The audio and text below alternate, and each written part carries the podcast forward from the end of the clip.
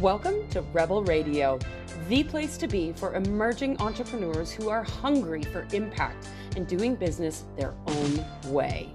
I'm Cindy Van Arnhem, your rebellious leader for the healers and coaches willing to do what it takes to unlock their limitless potential through the power of self mastery.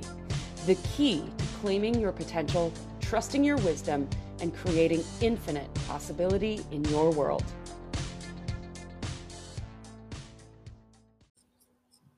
Hello and welcome. I am so excited for today's conversation. I have got the beautiful and amazing and wonderful Megan Hale with us today. Megan Hale has shown me so much about what it means to be a CEO of my mm-hmm. business. And I'm so appreciative that she is here today to share some of her wisdom and insight when it comes to self mastery and how that supports our business. So, welcome, Megan. Thank you for being here. Thank you for having me, lady. I am so honored. So, tell me a little bit about yourself. Like, what do you do? Who are you? Who is Megan Hale? I feel like lately, when I've been on interviews, like this question comes up, and it's like this feels so expansive of like such a big question. Who are you? right. What do you do in the world? Because I mean, basically, like on I think a, a macro level, I'm like really helping people step into their fullest expression, right? Mm. Um, but I think that the way that I do that is really helping them create a business that supports them in doing that. So mm. that's really, really fun. And the thing that I love most about what I do is really helping people create a custom business.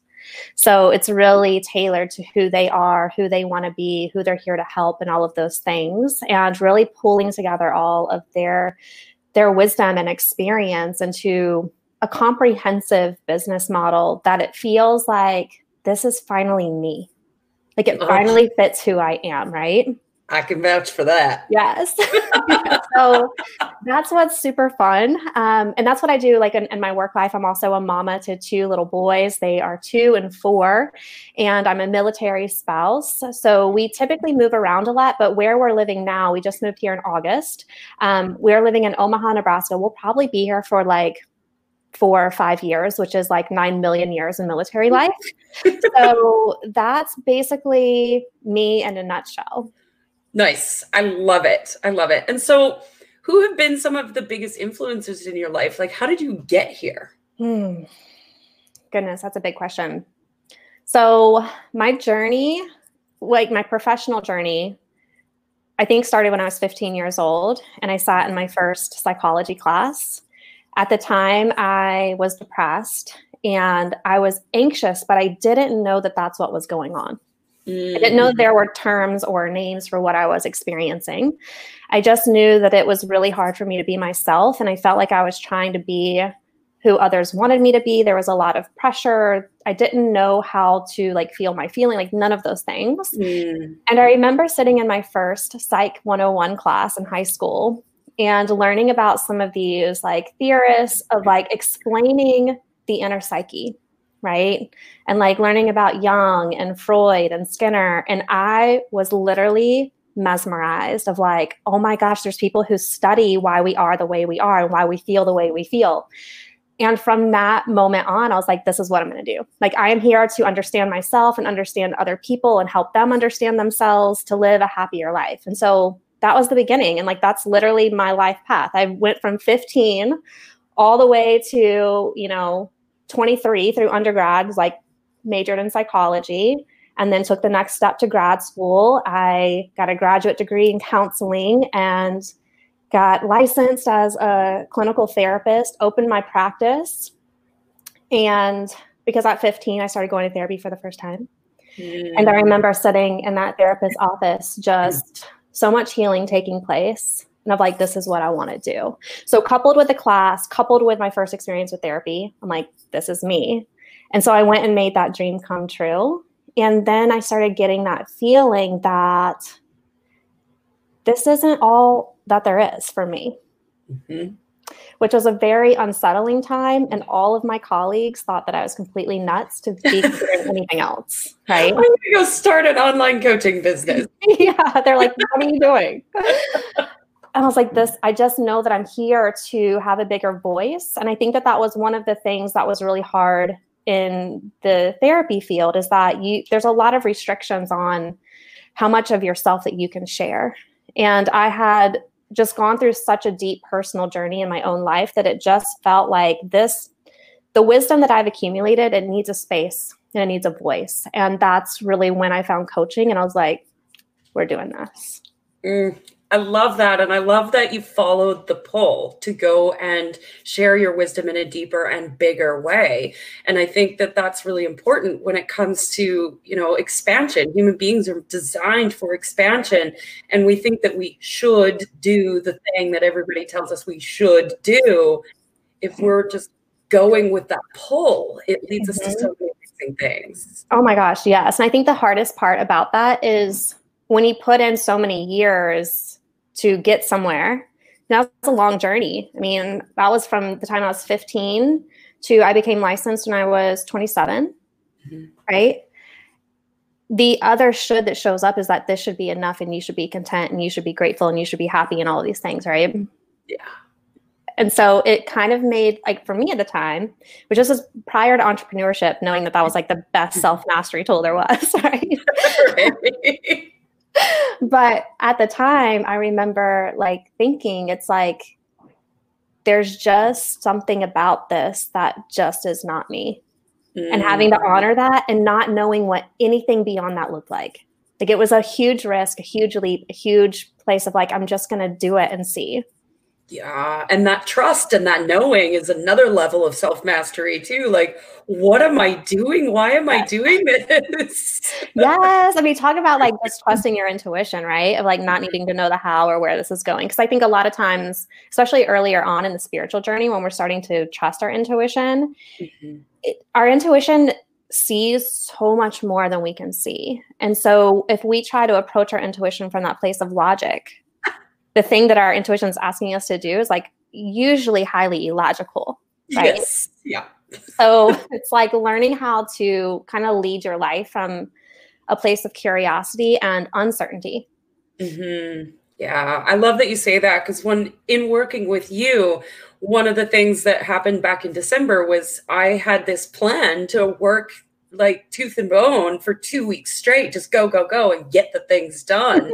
and then in my work with you, I was like, I can do nothing but stare at the wall right now. And this makes no sense because I'm the one who gets shit done. And I'm like, Megan, what the hell is going on? And then it turns out two weeks later, I download my entire business model and it made no sense until that day. Yeah. And then that day I was like, oh, the sandbox for the intuition to play in. I get it now. It's like one of my favorite stories of ours because I remember there was like, because anytime we're like being asked to move at a different pace than we're used to or different cadence, mm-hmm. there's all of these stories that come up of like, the, but we have to do it this way in order to get there, right? Mm-hmm. And your mm-hmm. intuition's like, actually, I'm going to show you a different way. I'm actually going to show you like that there's an even easier way to do this. And you mm-hmm. literally can just sit there and stare at a wall. And you're like, how is this going to no work sense. out? and your intuition's like, trust me, I got this. Right. And like for two weeks, you're like, are you sure you got this? Because like nothing else is coming. And then sure enough, right? Yeah. Every morning you just wake up and go, uh, okay. yes. I love yes. it. I love trust though in like the creative process, right? Yeah, absolutely. So, what does self mastery mean to you? Mm. I was thinking about some of the questions that you might ask me, and I had a feeling that this might be one of them. and the thing that came up is that self mastery to me is being able to face every single part of myself and stay in the room. Mm, hmm I love that you say that because we were just talking about this before we jumped on to this recording. And for those of you of the listeners who don't know, I had to put my dog down last week. And in that, I knew that thanks to Megan and giving me CEO space, I was able to take a week off, but I was also able to show up and be in the room so I love that you bring that up. And I think that it's something that's really important that even when it seems like shitty things are happening, even when we're going some through some of the worst grief of our entire lives, we can still sit with it and be in the room. So I love that you bring that up. Yeah, and there's so many gifts that come when we can sit in like the hard rooms, right? Because mm. I think for and like you and I have such similar um, histories with addiction and like numbing out and checking out. Which is like the polar opposite of staying in the room. Like something yes. hard comes up, you're like, peace, see you later. Come out. Come out. and so like that was like a very, very long journey of mine of like learning how to not do that. Mm-hmm. Um, learning how to not numb, learning how to not check out, learning that I could feel an emotion and not get lost inside of it because I had a, such a huge fear for so long that if I were to feel and to sit still long enough, that I would like literally drown because my emotions would be that overwhelming and that powerful, right? And it was only by learning to sit still and be in the room and not check out and to not numb that I realized that's not how emotions work, right? Mm-hmm. Like I am the vessel for them. Yeah, and I think part of it too is that we we have this perception that it's bad to feel sad and that right? we need it prescription drugs or alcohol or street drugs or whatever it is. And we just feel like it's bad to feel that way. And so we shove it under the carpet and pretend it doesn't exist. And unfortunately, society has taught us that that's the way to do it. Oh, yeah. Self mastery is that level of, you know, it's easy to sit in the room when you're happy. Sure. But all of you is at the table that's yes. your term at the table. mm-hmm. Yes. And I'm so glad that you bring that up because, you know, one of the things we talk about in the CEO ship of like the, the energetic flow of a launch, like when we're putting our work out there in the world, is that we have this this lull, which is kind of like my, you know, oh shit day. like everything just kind of like gets really, really intense. Everything's going really well. And then it doesn't, it plateaus, it stops, like the cadence slows down. Mm-hmm. And in that moment, it's like that's when all of the hard emotions rush in, right? And I remember this is like a launch, maybe like last year or two years ago. I was sitting on the couch and crying, right? And my husband's sitting next to me and he's like, Are you okay? And I'm like, Yeah, I just, I gotta feel this. It's like so important for the process that I feel this, right? And like, he's like, This feels like very, you know, like masochistic, right? And I'm like, It's necessary. Yeah. But just being willing to, like, that's what sitting in the room is of like being present to what is there. Mm, yes, absolutely. And just acknowledging it. I always think of emotions as these little five year olds that are like just desperate for your attention and they're screaming, Mom, Mom, Mommy. And if you would just turn around and give that sadness a little hug, then the five year old would be happy and go off and play again. Totally. Yeah. I mean, and I think like inner child work is so crucial here too. But it also like something else that happens when we can see hard emotions that way is it helps us to get a little bit of a distance from them right? Because i think that there it's so easy for us to personalize our emotions and like like this is me this is me. It's like well this is a part of you. Yes. Right? And there's so many different parts of all of us. And so when we can, can kind of see it's like this is this one facet of me that really needs some love and attention and reassurance right now. Mm-hmm. or maybe it's like that little part of you has some fear that is really important for us to tune into of like oh wait did i miss something? Mm-hmm. right? And so I think it's really important not to discredit our our emotions and our feelings as they're coming up. Yeah. The more we can stay present to them, I think the more integrated and whole we become as a person.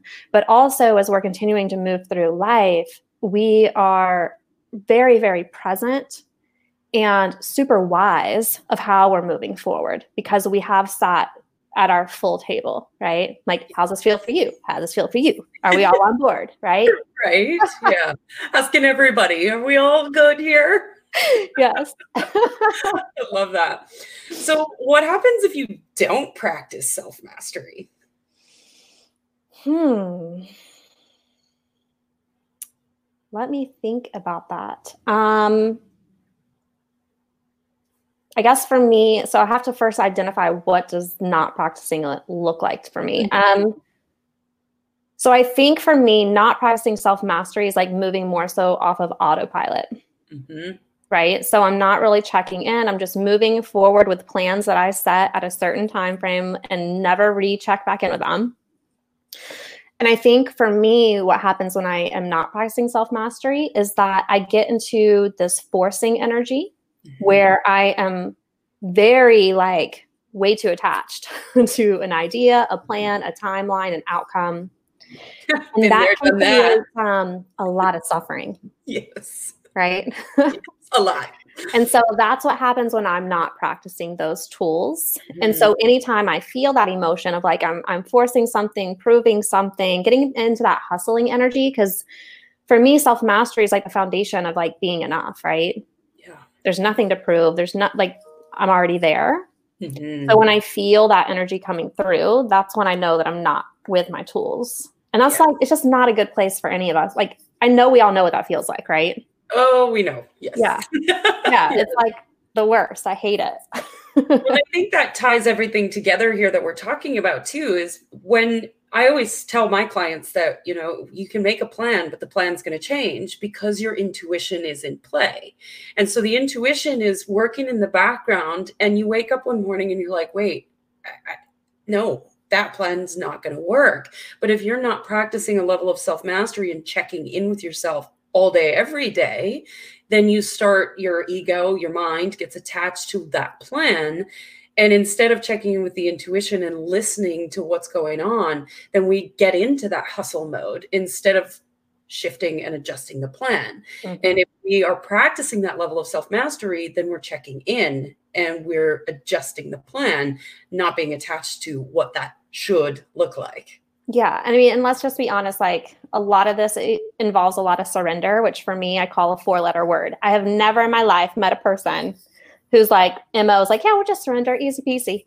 Like, I have, if you've met a human that way, please, I want to meet them because I've worked with hundreds of people at this.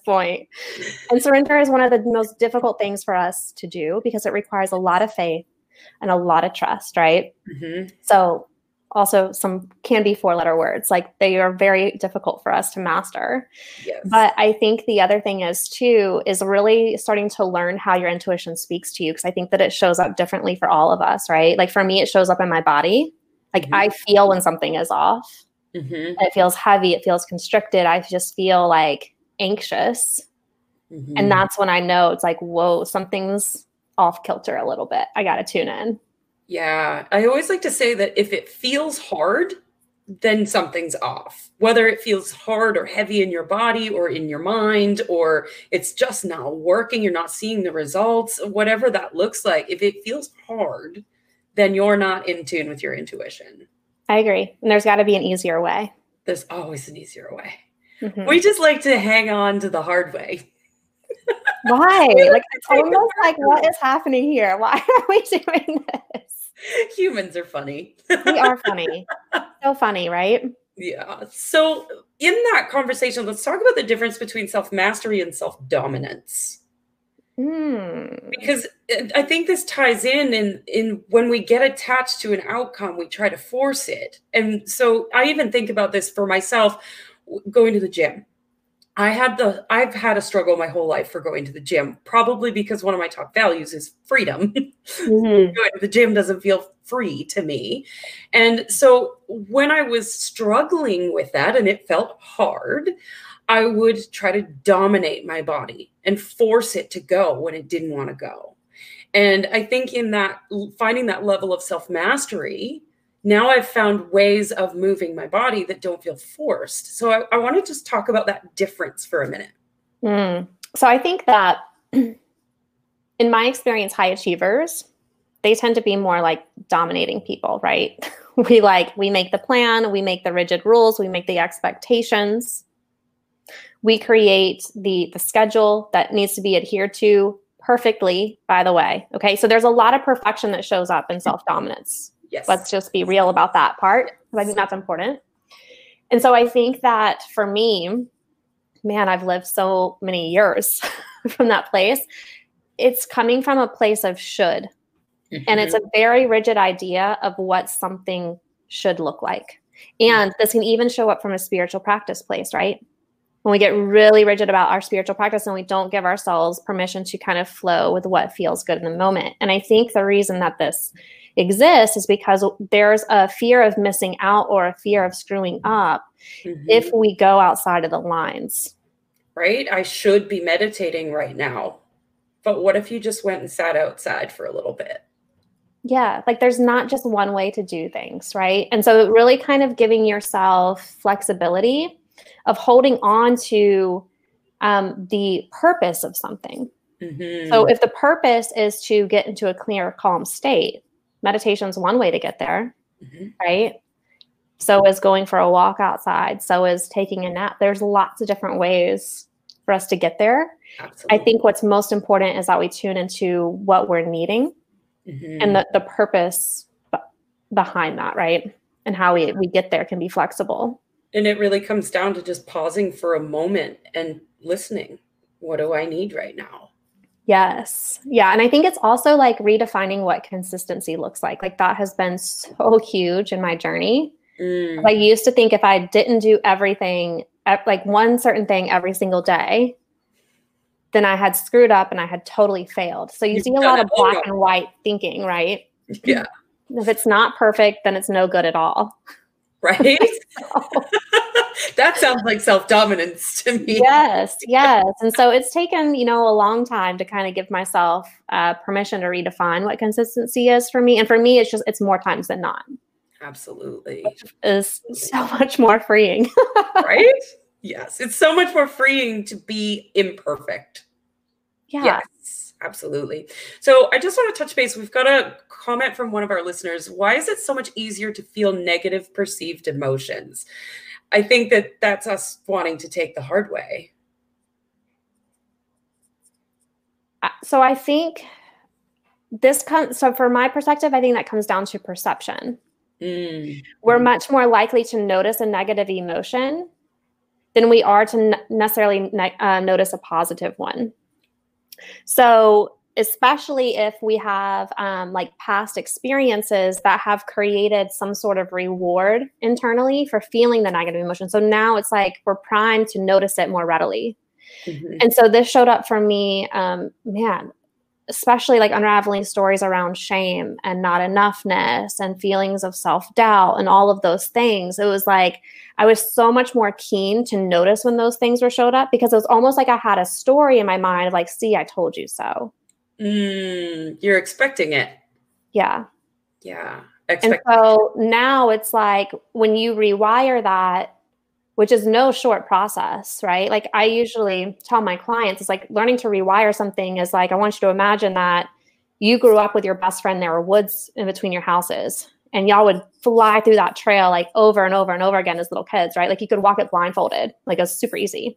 When we're trying to rewire something, it's like we're actually intentionally not going down that trail and we have to forge this whole new path through the woods and like cutting back branches and cutting down trees. And it is a lot of work. And you're mm-hmm. looking at mm-hmm. that clear trail of like, whoo, looks way easier over there, right? Easier, yeah.